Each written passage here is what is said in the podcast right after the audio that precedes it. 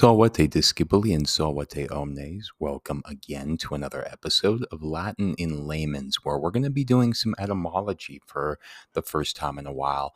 And I actually want to go on and rip off of a Greek word, phylax, spelt P H Y L A X, that refers to guardian, or in the noun version, guardian or protector or guard.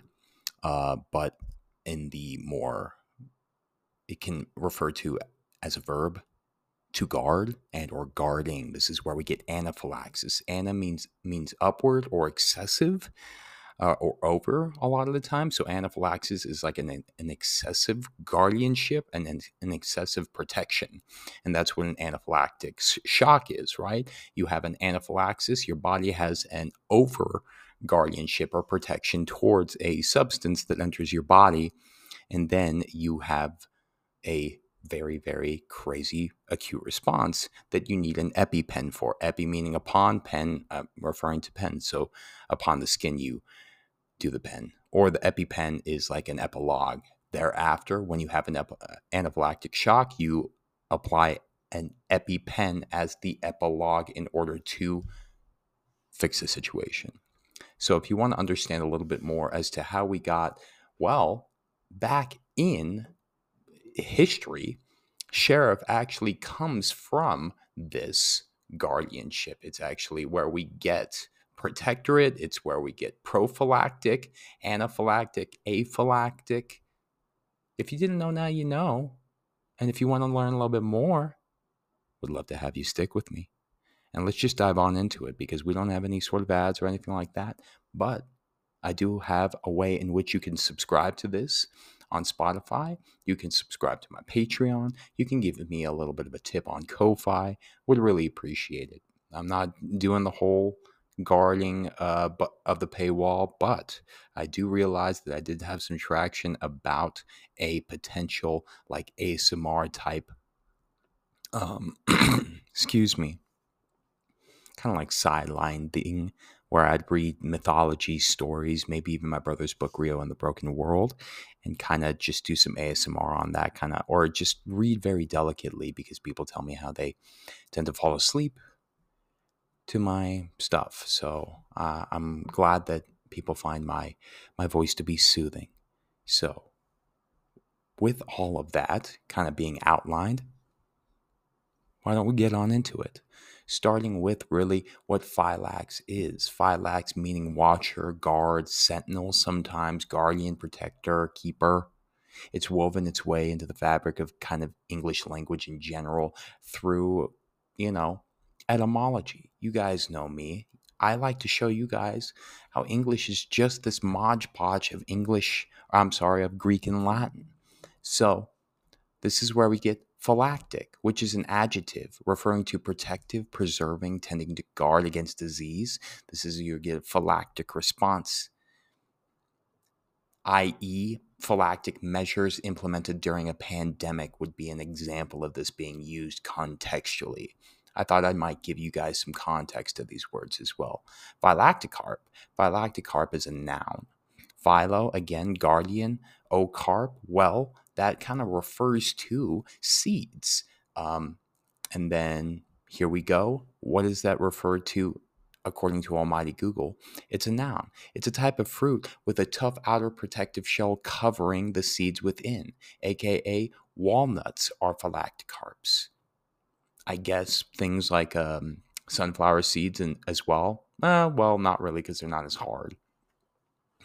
How about another one being uh. I don't know if I pronounced that correctly, but I'm too lazy to look up the pronunciation at this point because I've been doing that a lot lately. It's spelled though P H Y L A C T O L A E M A T O U S. That O U S making an adjectival form, which is describing a group of aquatic mosses with protective capsules enclosing the reproductive organs. So, if you didn't know now, you know phylactic, again, referring to that guardianship. All these words, again, riffing off of protection from phylax in the Greek. We have extended words again, anaphylaxis, an upward protection of, aka an anaphylactic response.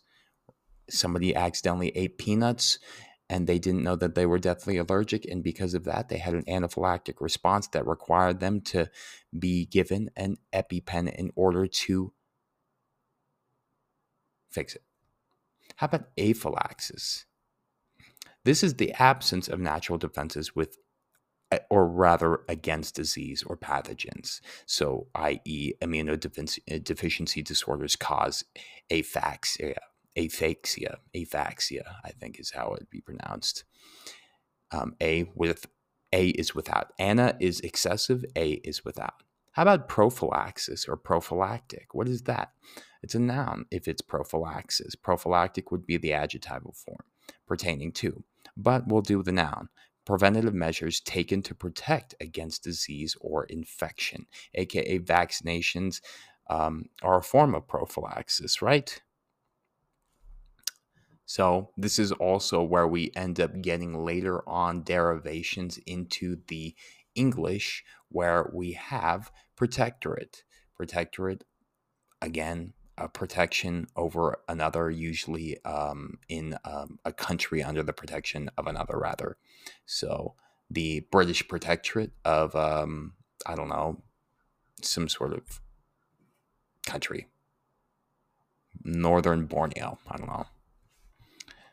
Sheriff, again, which is a noun, a high ranking law enforcement officer in a country or a region, etymologically coming from the Old English scarefa, scarefa, meaning shire reeve, which is very interesting, I think. Shire reeve, the guardian of the Shire. So, if you didn't know, now you know.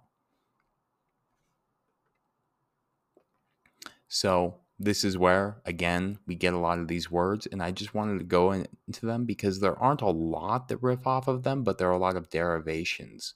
You know, this is where we get synonyms and or words associated with safeguarding, shelter, vigilance, defending, protecting. Um, yeah.